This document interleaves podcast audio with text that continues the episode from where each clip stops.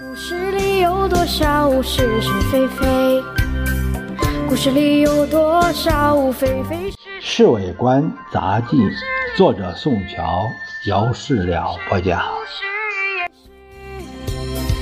故事里的事，说不是就不是，是也不是。故事里。美国大使馆今天下午五点到七点举行了一个盛大的鸡尾酒会，招待我们政府的要员。陈秘书居然也受到邀请。他晚上回来的时候，很神气的拿出司徒雷登的请帖给我们看。为什么他们不请先生和夫人呢？我随便问了一句。大概这次啊，并不是什么重要的场面，没有邀请先生和夫人的必要。老杨故意这么说，完全是气气陈秘书。一个国家元首并不能随便的邀请啊！陈秘书给我们解释。不过今天的场面倒是很重要，因为司徒雷登大使在鸡尾酒会上代表美国政府授勋给我们的几个高级将领啊，高级将领谁呀？老李他问。头一个陈诚，还有白崇禧，哎，哎，这个孙立人。杜聿明，哎，还有那个张国栋、廖耀湘他们，那给他们什么勋章啊？自由勋章，大概是美国政府专门颁发给外国将领的。他们凭什么得勋章？这个司徒大使说了。这是报酬他们对盟国作战努力的贡献，特别是孙立人他们几个在印缅战场上有优越的表现。可是现在这几个人，这不是在东北负责作战吗？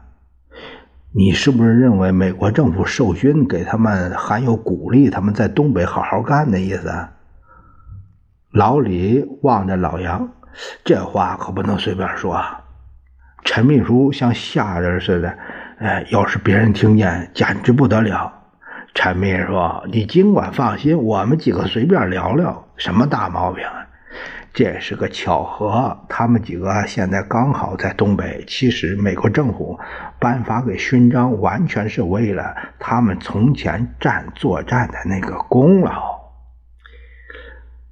我们又不是新闻记者。你何必对我们说这冠冕堂皇这话？还是再谈，还是再谈。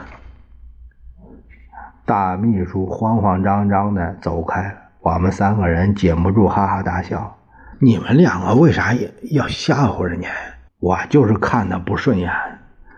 今天不过是去了一趟美国人的鸡尾酒会，哪里值得这样张狂？这就是留学生的一毛病，陈秘书当然不能例外，只不过是他做的特别显形。其实他应该把那个请那个请帖啊裱起来，做永久纪念。老李又嘲讽他一句儿。